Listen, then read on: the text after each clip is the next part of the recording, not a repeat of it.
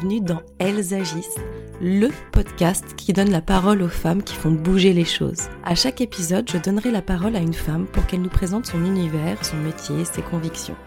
Ce sera aussi l'occasion pour elle de nous parler d'un sujet en particulier qu'elle affectionne ou qu'elle souhaite nous présenter. Ce sont des femmes inspirantes qui nous poussent à nous interroger, à réfléchir, à avancer. Et moi, à chaque fin d'épisode, je suis vraiment motivée pour agir et j'espère que ça sera pareil pour vous. Hello hello, j'espère que vous allez bien. Aujourd'hui j'avais envie de vous faire découvrir ou redécouvrir un live que j'avais enregistré avec Katia Boukchiche qui est une femme euh, aux multiples facettes. Elle est autrice, formatrice, conférencière. Elle, en fait, elle accompagne les gens au changement, à la transformation et nous permet d'accéder à une réalité d'identité en animant des conférences et en formant aux pratiques qu'elle elle connaît comme l'accompagnement psycho-émotionnel ou énergétique. Elle a aussi créé des podcasts, des contenus de formation sur le thème variés mais passionnants comme la magie, le féminin, l'intuition, la psychologie et aussi le bien-être. Et donc, comme je le vous disais, elle est l'autrice de plusieurs ouvrages, L'éveil des sorcières, Créer une alliance avec son autre animal totem et Femme souveraine, le tout aux éditions Le Duc. Et j'avais envie vraiment de vous faire redécouvrir son parcours et son accompagnement et aussi vous transmettre son énergie parce que c'était vraiment un épisode live que j'avais adoré enregistrer et qui a vraiment résonné en moi. Alors j'espère qu'il aura le même effet sur vous. Et surtout, j'avais aussi envie de remettre en avant cette femme euh, qui pour moi et pour Astrid, avec qui je travaille, a été euh, un peu notre petite fée pour un projet qui sortira bientôt. Euh, et donc je vous parlerai très rapidement. Mais voilà, j'avais envie de remettre en avant cette, cette fée pour nous, qui est rentrée dans notre vie et qui a permis de mettre en avant un superbe projet et je vous fais un sacré teasing, hein, mais voilà, en tout cas, je vous en parlerai très très bientôt. J'ai hâte de pouvoir en parler un peu plus. En tout cas, merci Katia pour tout ça et je vous laisse redécouvrir cette femme exceptionnelle. Bonne écoute. Tu as des compétences et euh, des passions et en tout cas tu partages énormément de choses sur des sujets variés comme la psychologie, les chakras, euh, les l'art-thérapie, la naturopathie, l'astrologie, la numérologie, la mémoire cellulaire. Alors tout ça, je le trouve passionnant et j'aimerais qu'on en discute pendant des heures. Mais du coup, ça m'a euh, créé ma première question et je me suis demandé euh, est-ce que tu pouvais nous expliquer en fait euh, d'où venait cette source, la source de euh, cette soif de connaissance euh, et peut-être qu'on comprendra aussi du coup qui tu es et comment ton chemin est arrivé jusqu'à toutes ces bah, toutes ces disciplines. Oui, c'est un vaste sujet. Alors, c'est vrai qu'on va dire que mes, mes premières amours, la psychologie, ça a été pour moi une porte ouverte pour commencer à étancher ma soif de l'humain, en fait. La compréhension de comment est-ce qu'on fonctionne en tant qu'être humain, notre psyché, euh, avec euh, au départ la curiosité sur le monde des rêves. Hein, pourquoi est-ce qu'on rêve Quelles sont euh, les significations des rêves, les symboles dans nos rêves Et moi, j'ai commencé très jeune à l'adolescence à avoir des rêves prémonitoires. Donc, ça veut dire des rêves euh, qui se déroulaient dans les jours suivants. Donc, je raconte ça dans mon premier livre, L'éveil des sorcières. C'est comme ça que ça a commencé. Et parfois sur des choses toutes simples, tu sais. Euh, pour mes études, dans le cadre du baccalauréat, je savais quel sujet allait passer arrivé une fois, je rêvais aussi euh, que j'allais oublier mon dictionnaire pour mon épreuve de latin. il y a eu comme ça. Euh, et, puis après, j'ai rêvé de choses pour, pour ma famille, des choses qui étaient vraiment inaudibles en fait. je me réveillais le matin, je disais à ma mère voilà il va se passer ça, c'est impossible. Et en fait trois jours après les événements se déroulaient. Donc euh, et, en fait, j'ai commencé du coup à être extrêmement curieuse de, de toute cette compréhension en fait de l'humain, de comment est-ce qu'on fonctionne, comment est-ce qu'on peut faire des rêves prémonitoires, pourquoi l'intuition, euh, pourquoi les émotions, comment est-ce que notre histoire aussi, elle nous détermine. Moi, je suis d'origine algérienne et euh, de la Kabylie, donc on a des histoires, tu sais, très claniques des histoires vraiment euh, d'un ancien temps, presque d'un ancien monde aujourd'hui, tu vois ces racines, cette lourdeur, cette histoire. Euh, après les histoires liées à l'immigration, les histoires de l'identité aussi. Et euh, finalement, ça m'a voilà, ça m'a ça m'a ouvert, ça m'a cette soif de connaissance, ça m'a ouvert cette porte en fait de compréhension grâce à la psychologie. Et c'est important aussi que je le dise parce que c'est vrai qu'aujourd'hui, bon bah, je suis très positionnée comme une sorcière moderne en fait. Alors qu'en réalité, bah, j'ai des études de psycho et donc voilà, j'ai étudié la psychologie et, j'ai relié ça à la suite. Euh, en allant beaucoup voyager, en allant découvrir aussi d'autres pratiques de médecine, avec des pratiques qui aujourd'hui peuvent nous paraître un peu ésotériques, qui en réalité euh, sont beaucoup plus logiques qu'on ne le pense, mais il faut le prendre le temps d'avoir l'expérience et de les étudier. Et moi, j'ai un peu essayé de faire en fait ce pont entre euh, le rationnel et l'intuitif. Oui, et je me demandais justement par rapport à ce que tu nous expliques, euh, quand l'intuitif est venu à toi, en tout cas sur les rêves prémonitoires sont venus à toi, à aucun moment ça t'a effrayé? Non, alors bien sûr, c'est des années de, c'est des années de, d'apprentissage. Un exemple de cette terreur et de cette frayeur. Donc, après la découverte des rêves, j'ai commencé à faire des rituels, j'ai commencé à fonder vraiment vers la magie lunaire. Donc, j'ai compris en fait qu'il y avait vraiment des forces et des énergies qui nous guidaient. J'ai découvert l'astrologie, j'ai découvert la numérologie. Alors, c'est vrai que j'avais une, une très grande facilité, c'est-à-dire que je prenais des bouquins et en fait très très vite, c'est comme si les connaissances me revenaient comme quelque chose que je connaissais déjà et que je réapprenais. Donc, euh, à l'âge de 15 ans, je savais tirer les cartes.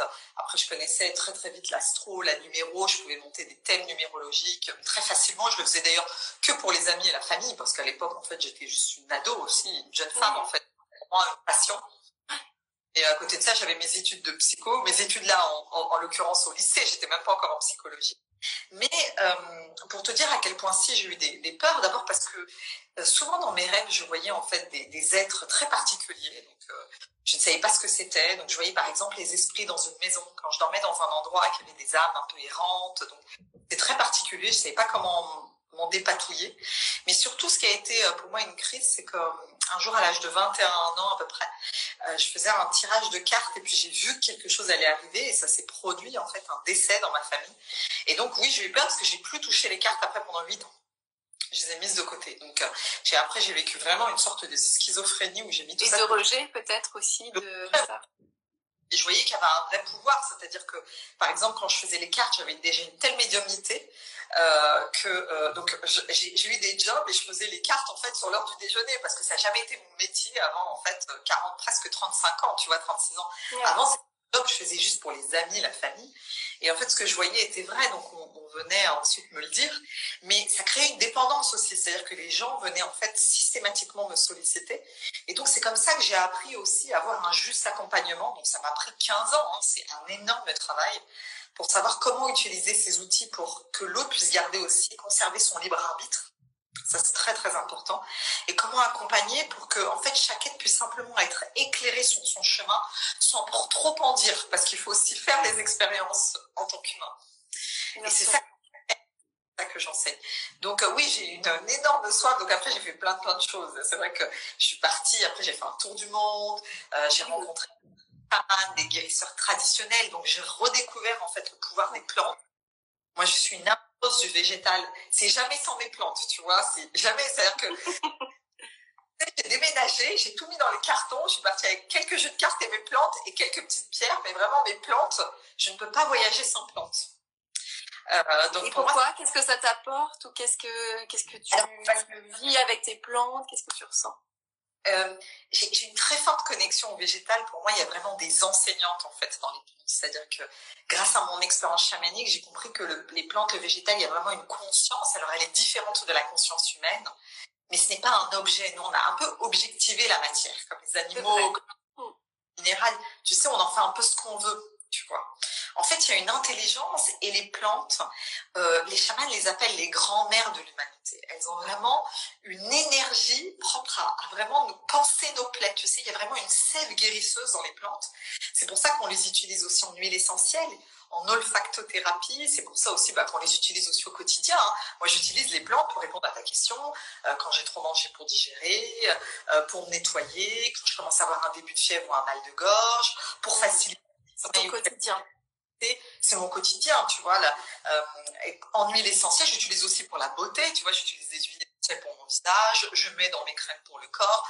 J'utilise les plantes pour tout, je les utilise en cataplasme, euh, je les utilise aussi même pour faire une célébration, un rituel. Je les mets sur un hôtel pour vraiment, en fait, simplement célébrer l'abondance de la nature. Et c'est vrai qu'on avait cette citation qui nous disait, en fait, dans la nature, on a les deux, on a le mot et on a le remède. Et on ignore, en fait, à quel point la pharmacopée euh, de notre planète, elle est d'une richesse inouïe. On a vraiment tout à notre disposition. Et quand on se balade, tu vois, quand on va simplement dans une forêt, quand on va dans la nature, on voit à quel point, en fait, le verre, déjà, toi qui portes du verre aujourd'hui, le verre, c'est régénérant, c'est apaisant, c'est calmant, c'est ouais. Juste d'être à leur contact même. Quand on va se balader dans un jardin, euh, parce qu'on parle des plantes, évidemment des fleurs aussi. Les, fleurs ont des vertus exceptionnelles. Hein. Elles sont aussi utilisées pour, plein de choses. Par exemple, les fleurs de bac, hein, c'est une vraie médecine. Et euh, moi, je suis vraiment une, grande alliée en fait du monde végétal. Et, et alors, quand on va plus loin, eh ben, elles peuvent nous enseigner énormément de choses. Parce qu'il faut savoir que nous, on utilise beaucoup les plantes pour. Euh, donc, d'abord, il faut savoir que les plantes sont utilisées dans la médecine, hein, puisque en fait, la plupart des sont des dérivés de plantes. Tu prends juste l'aspirine. L'aspirine, bon, bah, c'est voilà, c'est dérivé en fait d'une substance naturelle. Hein. Et donc, euh, il y a cette vertu en fait physiologique, mais aussi en fait le, la nature est là aussi pour nous apporter son, son aide et son support. Il faut juste savoir comment nous relier à elle, nous connecter à, à elle. Et finalement, bah, tout ce que j'enseigne à travers mes livres, mon école, et c'est vraiment cette connexion. Comment oui. connecter par autre chose que notre langage. Est-ce que son initiation euh, chamanique t'a permis euh, ça aussi, euh, cette initiation, elle t'a permis de te connecter et de faire le lien justement entre ce que tu étais avant sans mettre trop de mots ou en tout cas le définir et après cette expérience ou est-ce que c'est dans un autre temps et, et c'était dans une partie d'apprentissage? Il y a eu, si, je te, je excuse-moi, j'ai coupé la fin de ta phrase, il y a eu un vrai tournant parce que c'est véritablement l'expérience chamanique qui m'a permis de comprendre ce que je voyais en rêve et ma sensibilité parce que sinon j'avais j'ai eu longtemps une vie un peu de schizophrène mais légère schizophrénie c'est-à-dire que j'avais j'ai même été j'ai même travaillé en RH tu vois dans une entreprise où j'étais juste bah, voilà je travaillais dans les ressources humaines dans la journée puis la nuit j'avais mes rêves mes connexions je savais pas quoi en faire et ça ça a duré des années. Donc c'est bien plus tard que j'ai eu cette clé de lecture on m'a dit mais tu sais que c'est un pouvoir derrière c'est vraiment t'es relié à ton essence à ton âme tu as la capacité de donner des messages d'apprendre à connecter à l'invisible d'accompagner aussi les femmes. Après, j'ai commencé à faire des cercles de femmes, hein, faire un accompagnement aussi vraiment euh, pour que les femmes se rendent compte de leur créativité, de la cyclicité dans leur créativité, du pouvoir aussi des menstruations, de la beauté des menstruations. Qu'est-ce que ça veut dire? En fait, d'avoir ce rythme dans nos bassins. Qu'est-ce que ça veut dire d'avoir le même rythme que le rythme de la lune? Parce que grosso modo, hein, oui. on a jour voilà, de, de, de, de phases. Euh, donc ça a été pour moi un, un énorme enseignement et, une, et c'est encore aujourd'hui une énorme passion. Et, et voilà, donc c'est, c'est une porte qui en ouvre une autre parce que finalement il y a eu le chamanisme, puis après il y a eu la magie lunaire, les rituels, l'astrologie. Et tout ça aussi, j'ai essayé de bien le relier avec la psychologie parce que quelque chose qui me tient à cœur, c'est que c'est vrai qu'on est des êtres de conscience, on est des âmes, mais on reste aussi des humains. Euh, dans cette réalité, ce qui est important, c'est de savoir faire le pont et de dire à quoi elle me sert ma spiritualité au quotidien, comment vraiment j'en fais quelque chose d'applicable, de pratique? Parce que si c'est pour partir dans des délires hein, mystiques, c'est pas la mmh. peine. Hein, c'est pas relié en fait à notre réalité.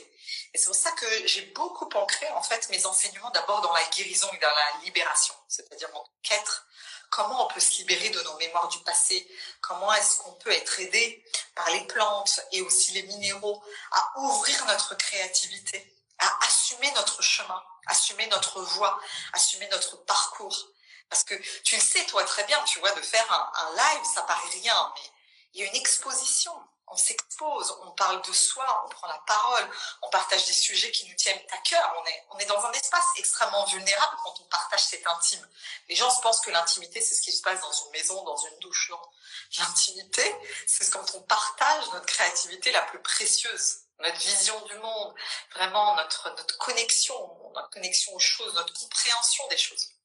Et on est très vulnérable quand on reçoit des critiques et des jugements, parce que moi, bah, évidemment, je pourrais recevoir aussi beaucoup d'attaques, et c'est déjà arrivé sur mes, activités. Donc, euh, donc voilà, ce que j'ai dire simplement, c'est que euh, ce qui moi me tenait à cœur, c'est d'accompagner en fait à cette libération, de dire qu'on a euh, chacun une légende personnelle. On vient au monde pour apporter quelque chose.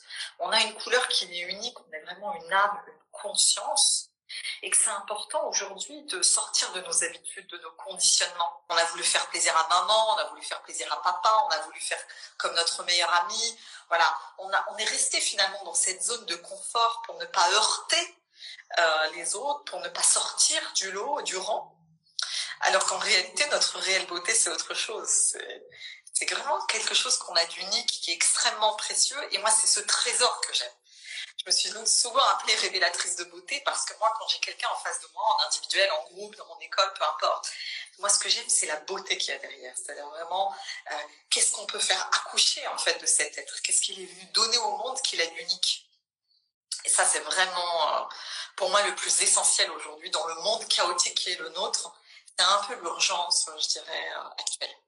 Mais c'est très beau ce que tu dis, ça fait vraiment réfléchir, en tout cas, c'est c'est passionnant et je voulais revenir sur quelque chose de peut-être un peu plus factuel et du coup te, euh, demander justement parce que ça ça peut intéresser aussi des gens qui sont euh, euh, en train de se dire bah moi aussi j'ai peut-être voilà des, choses d'autres à partager qui sont dans leur quotidien en termes professionnels. Je, parle vraiment de l'aspect professionnel où tu nous disais j'étais voilà j'étais en poste etc qu'est-ce qui a fait et à quel moment tu as pris ton envol? Et est-ce que tu aurais un conseil à donner à quelqu'un qui justement se pose des questions autour de ça et qui euh, bah, est dans un quotidien qui est difficile aussi de quitter hein, concrètement? C'est une énorme étape. Moi, j'ai eu un burn-out, j'avais 28 ans et demi, j'avais pas encore 29 ans, j'ai connu un burn-out. Donc, c'est, ça nous montre aussi la folie de ce monde. La mmh. folie, quand on n'a même pas encore 30 ans, on s'est déjà grillé, en fait. Donc je me suis grillée dans mon activité professionnelle parce que j'étais j'avais une énorme capacité de travail, je travaillais beaucoup, énormément, beaucoup trop. Et en fait, ça me correspondait pas du tout. Et un jour, j'ai eu un déclic en fait, j'étais à mon bureau et donc j'avais cette espèce de baie vitrée, je regardais l'extérieur sur le jardin et j'ai compris que je vivais dans un aquarium. Je me suis dit je suis dans un aquarium et qu'est-ce que je fais là? Et ensuite, il y a eu ben, deux événements majeurs. Bon, bah, d'abord, j'ai eu je, suis partie en Inde. Il faut savoir qu'un voyage en Inde, c'est un voyage dont on ne revient jamais tout à fait. C'est assez fameux. Et vraiment, je me suis retrouvée dans ce pays extrêmement spirituel et je me suis dit, waouh, ça a été une énorme claque où euh, bah, j'ai pris conscience en fait qu'il y avait autre chose. Autre mm. chose qui m'attendait et qui me demandait de me rendre disponible. Je suis revenue, ma vie n'a plus jamais été la même. C'était terminé. Quand j'allais au travail, je comprenais que j'étais dans un jeu et donc dans un aquarium et j'ai dit c'est fini ensuite, j'ai fait vraiment un burn-out, une dépression. Enfin, c'était la totale. J'étais vraiment très, très mal. les derniers mois dans cette activité, j'étais très, très mal. Et en fait, en face de mon bureau, donc à ce moment-là, j'habitais à, à, Levallois, et donc euh, bah, là où tu, tu, as tes activités. Euh, et en fait, euh, j'avais une sophrologue énergéticienne qui était vraiment en face de mon bureau. par tout un concours de circonstances, j'en avais entendu parler, je suis allée la voir. Et en fait, à la première séance, elle me touche pas, hein, elle fait juste bouger les énergies et je sens tout. Me dis, oula, voilà, c'était ça que j'attendais en fait. J'ai eu un réveil. Alors évidemment, ça a duré des mois et puis je me suis dit, si je reste là, je vais mourir, vraiment. C'est-à-dire que, pas une mort physique, mais j'allais mourir un petit peu. Bah, les gens m'ont déconseillé parce que ce qu'on appelait à l'époque successful, c'est-à-dire j'avais pas 30 ans, j'avais un super job, j'avais une équipe, euh, j'avais un super salaire, c'était vraiment, euh, c'était les conditions idéales en fait, si tu veux, d'une jeune vraiment une vie, enfin une promesse en fait de, réussite, déjà de réussite et puis une promesse d'aller certainement plus loin dans cette activité. Et je me suis dit euh, non, je veux vivre en fait ma légende personnelle. Et donc bah, je suis partie et je suis partie pour un tour du monde d'un an. Et moi aujourd'hui je vis à Dubaï par exemple. Tu vois Dubaï, donc les gens ont une image, c'est la jet set, c'est je suis sur d'autres projets et en fait, j'ai jamais été aussi connectée qu'ici. Et moi-même, je l'aurais jamais cru parce que c'est pareil, tout un concours de circonstances qui m'a amené ici. C'est pas, c'est pas devenu en fait une décision mentale. Donc, c'est autre chose la vie, tu vois. C'est vraiment l'invitation, c'est ne surtout pas se laisser polluer par les avis extérieurs et par des gens qui vont nous donner des conseils qu'eux-mêmes ne s'appliquent pas. Ça, c'est aussi un peu de jalousie et d'envie aussi hein, dans les. Oui, il y a vraiment la peur. Parfois, il y a des gens aussi qui sont protecteurs aussi. Bien sûr. Oui, oui. Il y a les deux, mais sans chercher même à comprendre. Maintenant, je conseille de. Est-ce que tu le sens pour toi? N'écoute pas, parce que qui peut savoir mieux que nous ce qui nous rend heureux? Il faut faire le deuil que quelqu'un puisse nous aimer plus que nous-mêmes. Et quand on comprend ça, c'est très très important ça vraiment, euh, surtout en tant que femme par exemple, c'est que personne peut nous apporter ce que nous on nous donne pas, qu'on ne se donne pas à soi-même. Et en fait moi quand j'ai commencé à comprendre ça, évidemment ça met des années d'évolution, et donc rupture, de choix aussi, de se renforcer dans ses choix, de se renforcer dans ses choix et de cesser d'écouter les autres. Et de plus en plus, après, il y a une forme de d'excitation, de, jouissance en fait. Moi, je me sens vraiment de plus en plus dans la jouissance parce que je m'aperçois que de m'écouter, en fait, je, je, vis des choses que je n'aurais jamais vécues. Euh, si j'étais restée euh, bah, la femme que j'étais, par exemple, à ce moment de ma vie où j'étais euh, cadre RH. Et moi, une de mes valeurs, c'est vraiment la liberté. Et j'ai vraiment la valeur, en fait, et l'amour d'aider les autres à se libérer de leur carcan, de leur conditionnement, parce qu'on se rend pas compte à quel point on est comme ça, en fait. Par les histoires de famille, par nos mémoires, toutes ces histoires, en fait, qui se sont imprégnées dans nos cellules, imprégnées dans nos corps, imprégnées dans notre système de croyance. On pense mal. Mais on se rend pas compte qu'on pense mal en permanence. On est tout le temps en train de juger les choses. On est tout le temps en train de se mettre des limites. Euh, on est tout le temps en train de se conditionner. On, a énormément de et de croyances limitantes. Et juste, ça nous empêche en fait d'être nous-mêmes véritablement. Tout à fait. Tout à fait. Et je voulais revenir sur euh, l'un de tes livres que tu as évoqué tout à l'heure euh, autour du féminin sacré euh, et que tu, donc tu, tu, tu parles voilà de, plusieurs outils pour pouvoir se révéler, être totalement soi, que ce soit via l'intuition, euh, même les rêves, comme tu nous as parlé, ou même tu, tu parles d'une initiation chamanique aussi, tu, tu partages des choses. Euh, J'avais envie de savoir que selon toi, pour euh, aussi les femmes là qui nous regardent, qui nous écoutent, par quoi commencer? Qu'est-ce qu'on peut faire de simple ou en tout cas de, de, mettre en place pour pour se reconnecter à soi et au féminin et à qui on est en tant que femme? Alors, euh, moi, je dirais que la première chose, c'est pas pour se relier au féminin, je vais commencer par les rêves. Euh, les rêves, Freud disait, c'est la voie royale pour mener à, à, à l'inconscient. Et moi, je dirais même le rêve, c'est la voie royale pour mener à soi. Parce que les rêves, on ne peut pas les contrôler. Et en fait, c'est notre âme et notre inconscient qui nous délivrent un message en permanence. Moi, j'aime bien dire que tous les matins, quand on se réveille, on a oublié, on a une petite enveloppe, tu sais, comme les émojis avec un petit cœur dessus, qui nous a mmh. été avec vraiment amour, lucidité et bienveillance par notre âme, de manière à ce qu'on puisse se voir, c'est-à-dire qu'il y a plus grand que nous, il y a des parties de nous qu'on ne voit pas, on ne se voit pas. On ne se voit pas et on ne prend pas le temps d'aller se rencontrer. C'est ça l'introspection. Tourner le regard vers soi. Et le rêve le permet. Alors je donne dans mon livre plusieurs exercices pour se souvenir de ces rêves, on pourra les retrouver, mais déjà tenir un cahier des rêves, parce que quand on commence à écrire ses rêves au petit matin, même des bribes, c'est pas grave. Sachant qu'en plus, plus on va tenir un cahier de rêves, plus nos rêves vont être développés. Comme si on écrivait un scénario de film, ça va vraiment devenir une véritable histoire. Juste de l'écrire, on va avoir des, on va avoir des espèces de flashs, des évidences qu'on est en train de vivre des choses et que le message c'est ça. C'est la première chose. Ensuite, le féminin, c'est, encore différent. Pour moi, le féminin, la chose, l'initiation finalement la plus universelle du féminin, c'est les menstruations. Donc, durant euh, notre cycle menstruel, on est amené à vivre différentes étapes. On a une phase créative, on a une phase, donc on va dire, on a une phase plutôt d'élan, hein, presque une sorte de printemps, la phase ovulatoire. On a une phase ovulatoire qui pour moi est la phase de la fécondité, de la créativité. Une phase post-ovulatoire, on est beaucoup plus dans une sagesse, une réflexion sur les choses. Et aussi, on va se rendre compte déjà de la portée de nos actions, conséquences de nos actions. Et puis ensuite, on va avoir les menstruations où là, il y a un retour à soi qui est imposé. Et finalement, les menstruations sont l'expression euh, de ce volcan. Donc c'est pour ça aussi qu'il y a souvent des syndromes prémenstruels qui sont sont assez féroces. Et puis c'est pour ça qu'il y a aussi beaucoup de maladies et de perturbations au niveau des cycles, au niveau de l'utérus, au niveau des ovaires, et des problématiques du plaisir et du désir. Ça, j'adore ce sujet, c'est un sujet de prédilection pour moi. Parce qu'en fait, euh, c'est un très très grand pouvoir, le pouvoir de donner la vie le pouvoir d'être féconde. C'est le pouvoir que l'on a vraiment de porter la vie. C'est encore plus beau que ça, d'être vraiment une extension de la Terre.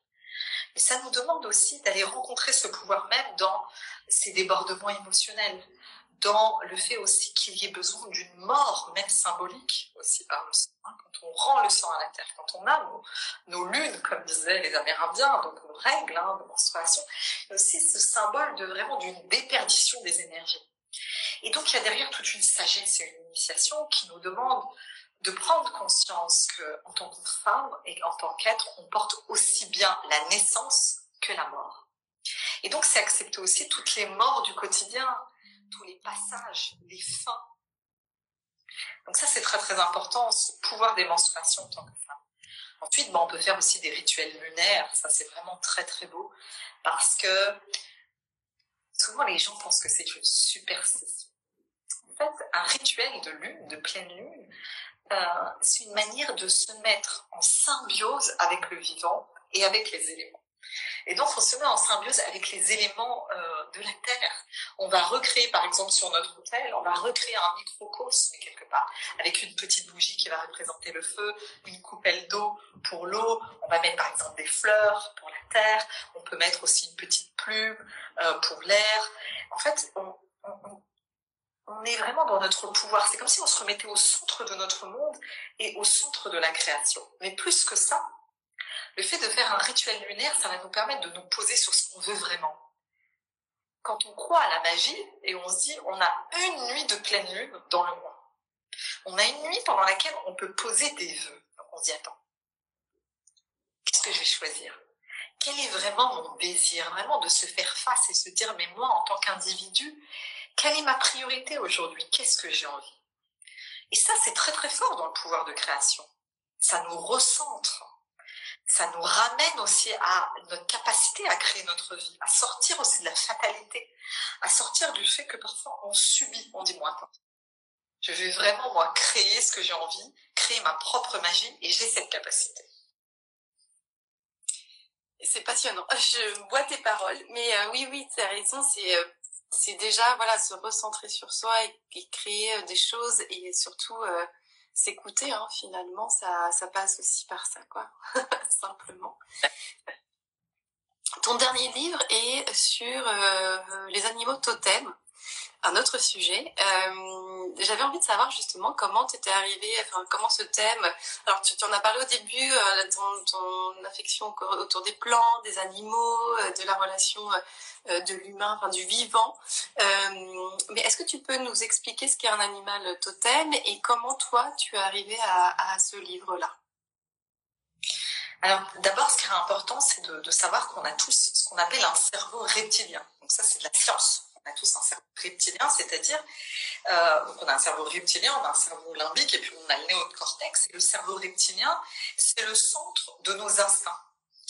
Euh, ça veut dire c'est ce qu'il y a de plus animal en nous, notre partie la plus animale, comme la sécurité, le besoin d'avoir un, territoire, euh, notre capacité à nous, à nous, défendre, nos besoins aussi, euh, notre rapport à la nourriture, à l'air, euh, à la sexualité. Euh, donc tout ce qui est de l'ordre de nos pulsions qui nous permettent de survivre. Voilà cerveau reptilien, pulsion, désir, survie. C'est vraiment des mots-clés. Mais souvent, en fait, dans notre éducation, on nous a dressés. Tu sais, l'éducation euh, à mmh. l'ancienne est dressée. Surtout plus que tu sois un animal. Il faut bien se tenir à table, faut surtout pas se tâcher, faut pas exprimer de colère. Donc c'est contre nature. Ce qu'on ne sait pas, c'est que c'est contre nature, puisqu'on a tous un instinct de survie qui se manifeste par notre dimension et qui est absolument essentiel et indispensable. Sinon, bah, on ne pourrait pas, sinon en fait on se ferait écraser dans la rue. Si on n'a pas d'instinct de survie, on se fait écraser dans la rue, euh, on se laisse mourir, on boit pas d'eau, on met la main dans le feu et on y reste. Voilà, donc c'est vraiment... oui. Donc les gens oublient qu'en fait notre dimension animale, elle nous permet de survivre. Un... Elle est là, elle est, en... ouais, elle est au quotidien, elle est tout. Et ce qui est très très important, c'est que voilà, souvent l'éducation, la civilisation nous ont éloignés de cet instinct animal qu'on réprime et qu'on nous demande quelque part de sublimer. C'est sûr que bien sûr, on a besoin d'avoir aussi des règles de fonctionnement en collectivité, c'est une base, mais par contre, cette animalité, elle est importante. Et ce qu'il faut savoir, c'est qu'on a tous, dans notre structure, dans notre être, un animal dont les caractéristiques se rapprochent le plus de notre personnalité. Vraiment un animal qui a une identité très très proche de la nôtre.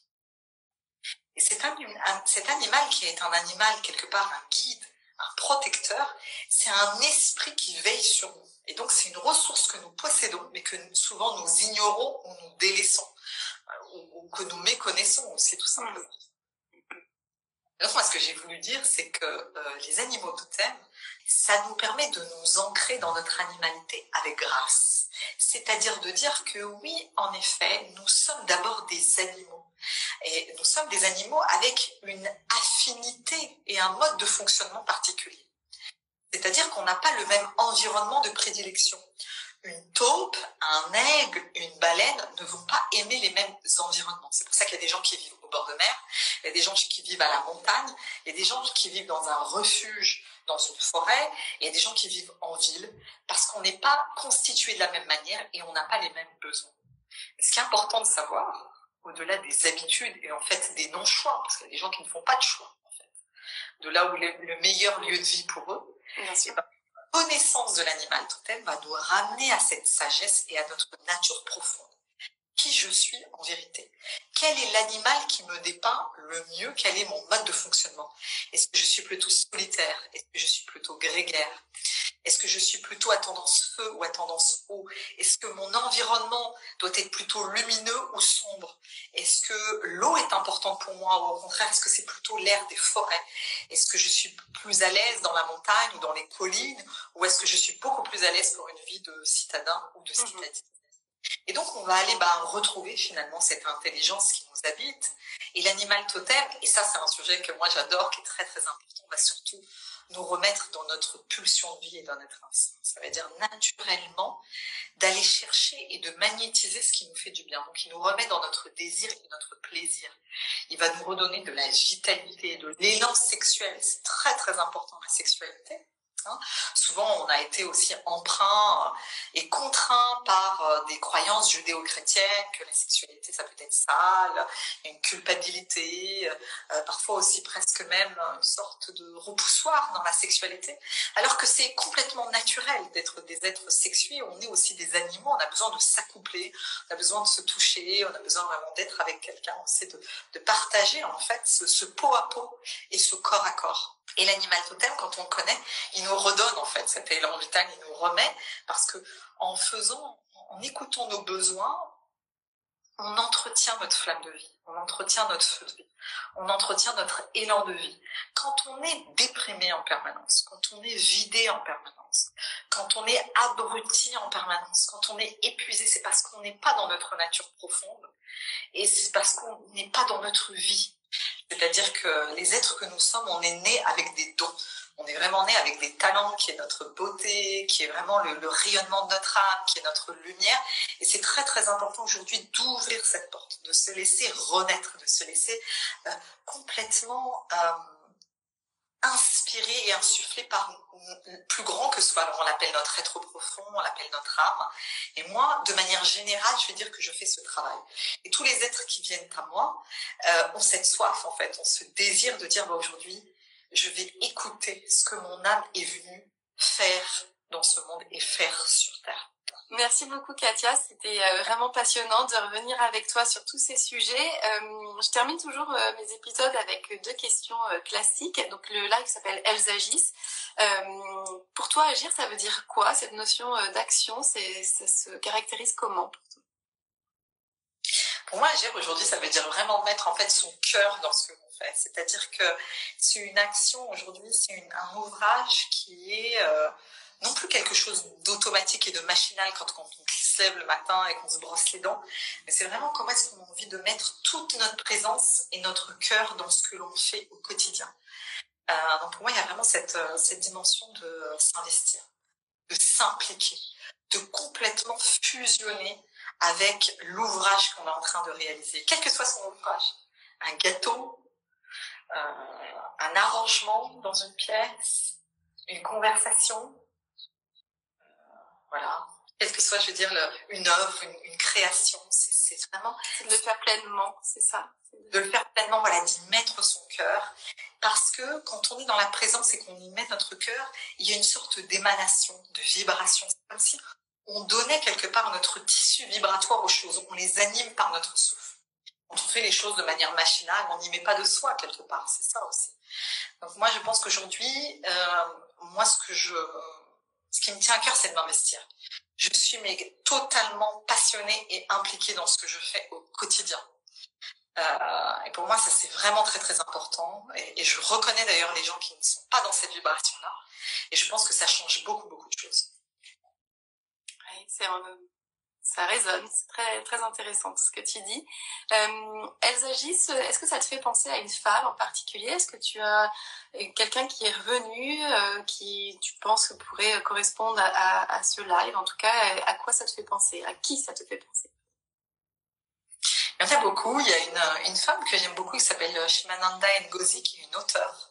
D'accord. Euh, nigérienne que je trouve euh, exceptionnelle parce que elle est dans une expression extrêmement décomplexée de qui elle est. Donc c'est une, une, femme qui est capable d'exprimer sa colère, c'est une femme qui a aussi beaucoup d'élégance, euh, qui s'habille avec euh, énormément de couleurs, avec beaucoup de styles, euh, qui valorise des créateurs africains et qui a dit un jour quelque chose qui est très simple mais, mais tellement juste et qui dit mais nous avons aussi nous en Afrique des créateurs. Pourquoi toujours aller chercher les habits des autres? Et, et, je trouve que c'est un symbole, c'est pas qu'on rejette en fait les, les, autres marques ou les, ou les, ou les autres identités, non. C'est plutôt de dire qu'on est chacun des êtres uniques avec des racines qui sont les nôtres et que c'est important de les assumer, de les accepter et de valoriser notre patrimoine et notre héritage. Merci beaucoup Katia. Merci pour ce live, merci pour euh, cet échange. Euh, N'hésitez pas, si vous n'avez pas pu poser vos questions, à nous les envoyer. On, je les transférerai ou euh, Katia y répondra. En tout cas, c'était passionnant. Merci beaucoup. Je vous souhaite à tous une très bonne journée et je vous reçois, je vous retrouve la semaine prochaine avec un nouveau live. Merci beaucoup, Émilie. Je t'en prie. Très bonne journée. À bientôt. Au revoir. J'espère que cet épisode vous a plu. Merci d'avoir pris le temps de l'écouter. Et n'hésitez pas, si vous avez aimé, à le partager, à le commenter, à faire vivre la communauté Elles agissent. Je vous retrouve très vite pour un nouvel épisode et n'oubliez pas que des lives sont aussi disponibles sur mon compte Instagram emily.b et que vous pouvez aussi retrouver toutes les informations de l'épisode sur le site du podcast www.elsagis.com. À très bientôt!